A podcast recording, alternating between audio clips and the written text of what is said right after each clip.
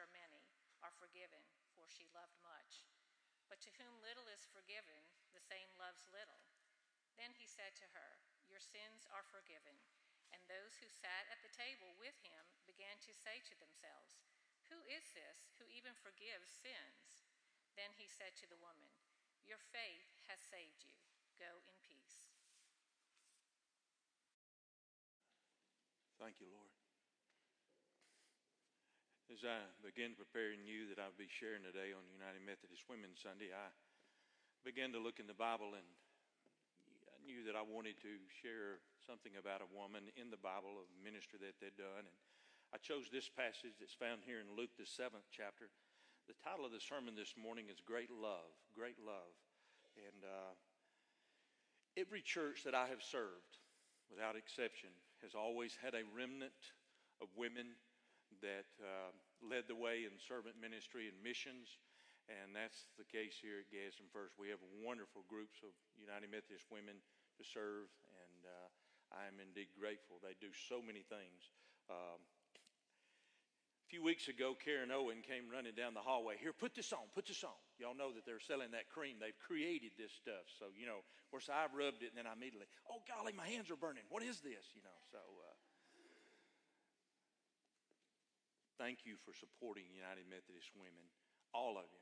And not only have I had wonderful ladies at every church, but also that remnant of godly men as well. But today we honor and remember the United Methodist women. Luke, the seventh chapter. I'm going to read the entire story, verse thirty-six all the way through fifty. Then one of the Pharisees asked Jesus to eat with him. And now Jesus had spoken there in the synagogue, and it was customary to, to ask the guests to come. And so, and he went to the Pharisee's house, and he sat down to eat.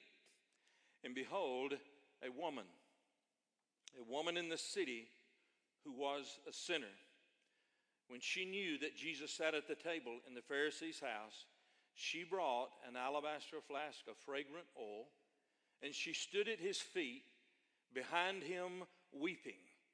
And she began to wash his feet with her tears and wiped them with the hair of her head. And she kissed his feet and anointed them with fragrant oil. Let me stop right there and just remind you that even still customary in the Middle East, their tables are not like ours today, but would be a table that was very low to the ground, and they generally would sit down around the table, kind of with their feet tucked in up underneath behind them. And so more than likely, that's the way Jesus was at the table, and this woman comes up. Of course, she's coming in kind of behind him, and she's weeping, and then she gets down, and she begins to let her tears drop on his feet. And then she took her own hair, so you see how close she was. And she began to kiss his feet and rub her tears mixed in with the dust on his feet with her hair. And then she took that oil and she mixed it in.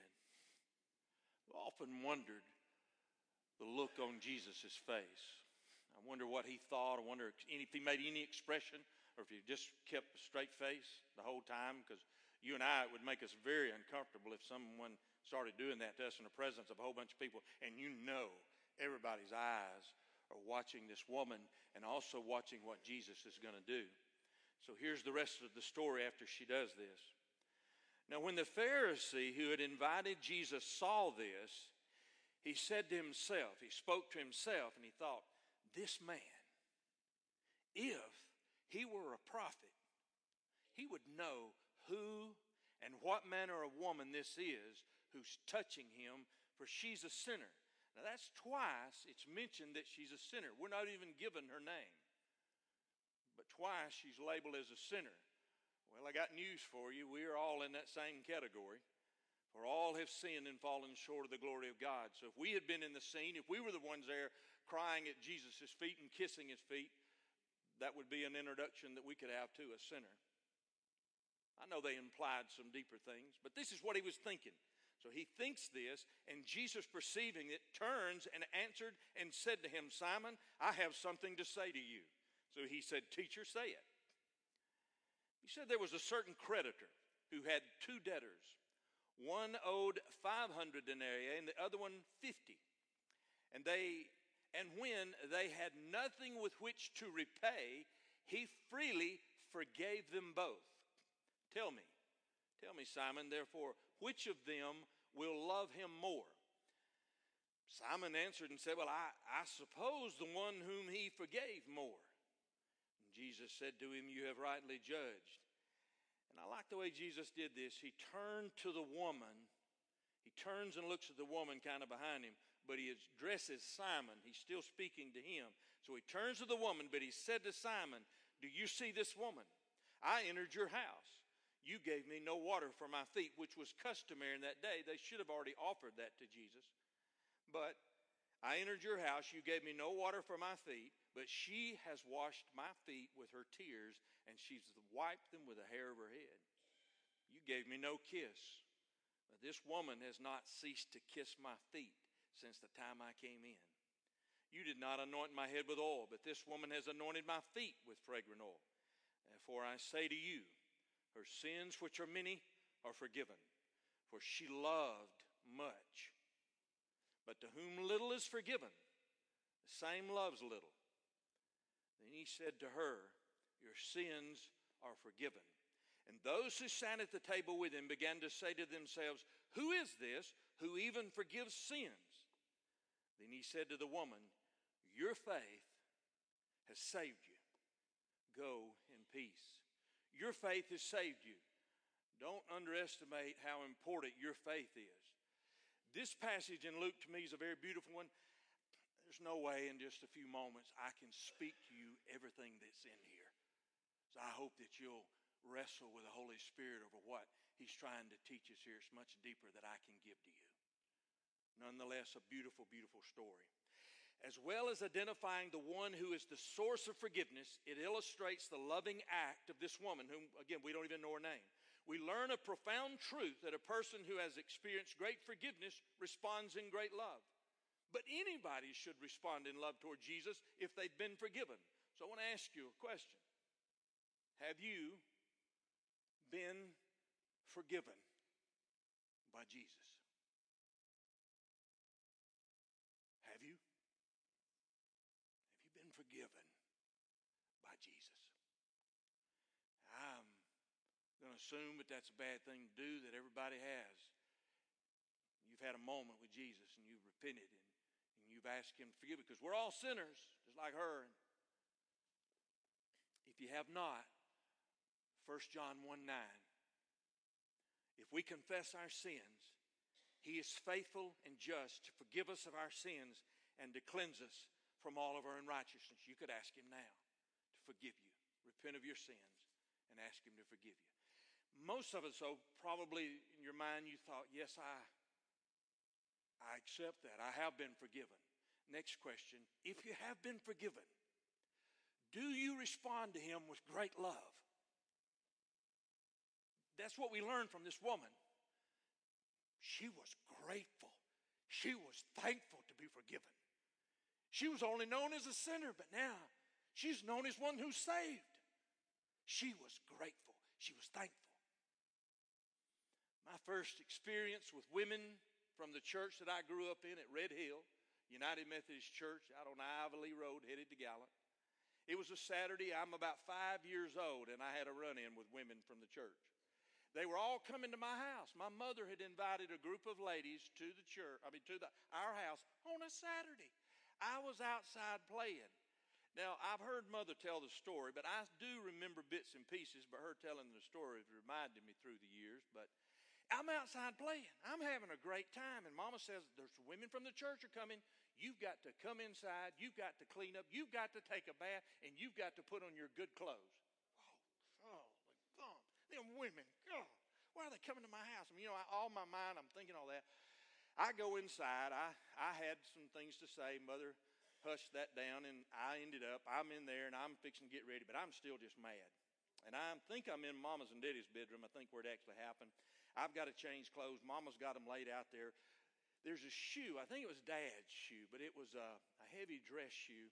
I decided I'd just throw it because I'm mad. I was going to hit the wall with it or the chest of drawers or something, and I let it go. But I didn't hit the wall, and I didn't hit the chest of drawers. I hit a window, just shattered it out.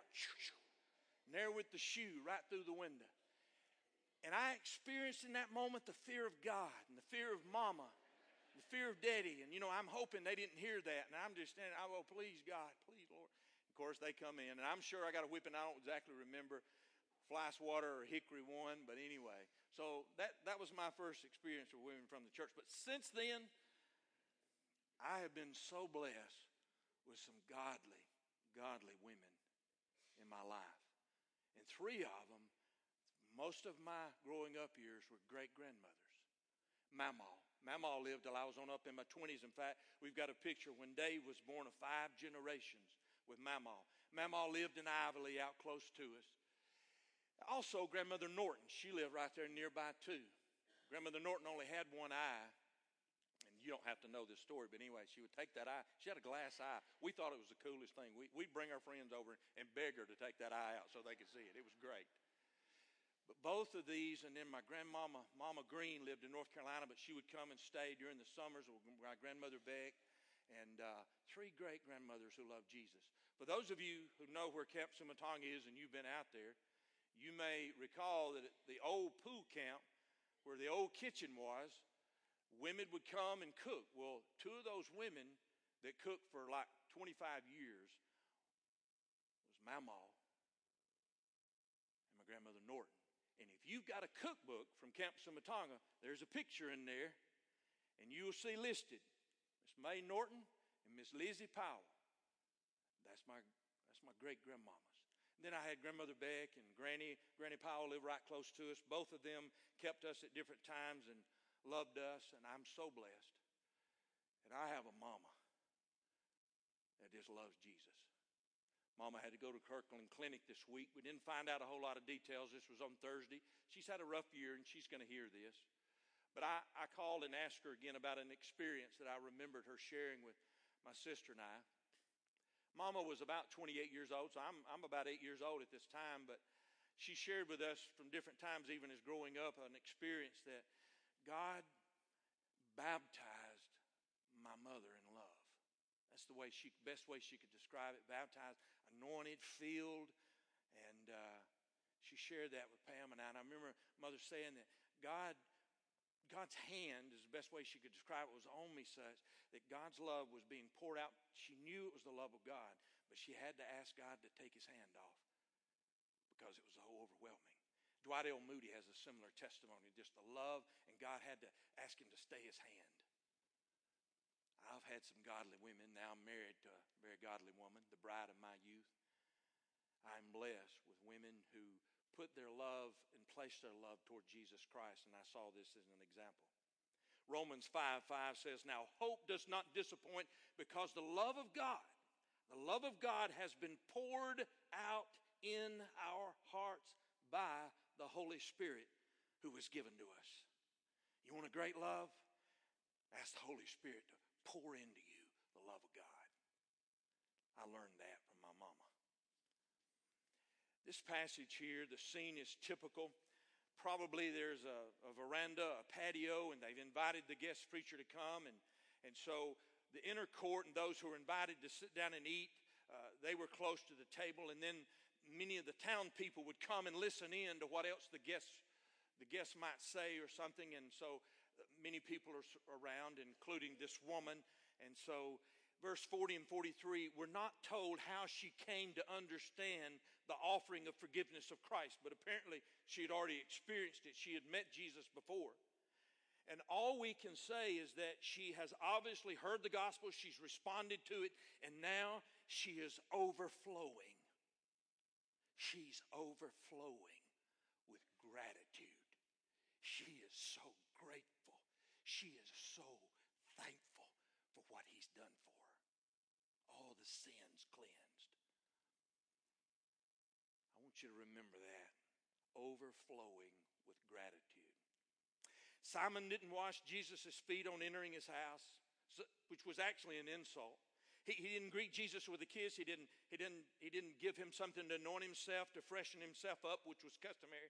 But the woman did all these things, but she did it with Jesus' feet. Such love. Her love for Jesus, because that's where it was directed. All her love was directed toward Jesus. That love for Jesus was more important than what everyone thought. Is your love for Christ that great? Are you thankful that you've been forgiven? Are you thankful that you've been redeemed? I want to ask you to do something for me today, and then perhaps over the next few days. And by the way, it's a great thing to do for a lifetime. But will you this afternoon, or possibly tonight before you go to bed, um, just take some time and thank Jesus for forgiving you? I've been practicing it myself a lifetime, but I've, I've done a little extra of it over the last few days. The Bible teaches us that being thankful and having a grateful heart can change your perspective and attitude about everything. I want you to just take time over the next day or two and just spend some time alone with Him and thank Him. Thank Him. Thank Him that He's forgiven you. And I believe what will happen is you'll just fall more in love with Jesus. Let's pray together. God, we thank you for this word. We thank you for this woman. We don't even know her by, we don't even know her name. But I thank you that one day, one day we'll get to meet her and thank her for, for sharing such a beautiful act of overflowing gratitude and overflowing love. God, help us to be thankful that we are forgiven. We praise you today and we love you, Jesus, for what you've done for us. And thank you that you've redeemed us and forgiven us. For we pray this in the name of Jesus Christ. Amen and amen. She was no longer the same, this woman, because of the grace of God. Our closing hymn is hymn number one fifty-six, I Love to Tell the Story. Let's stand together and sing all four verses. Hymn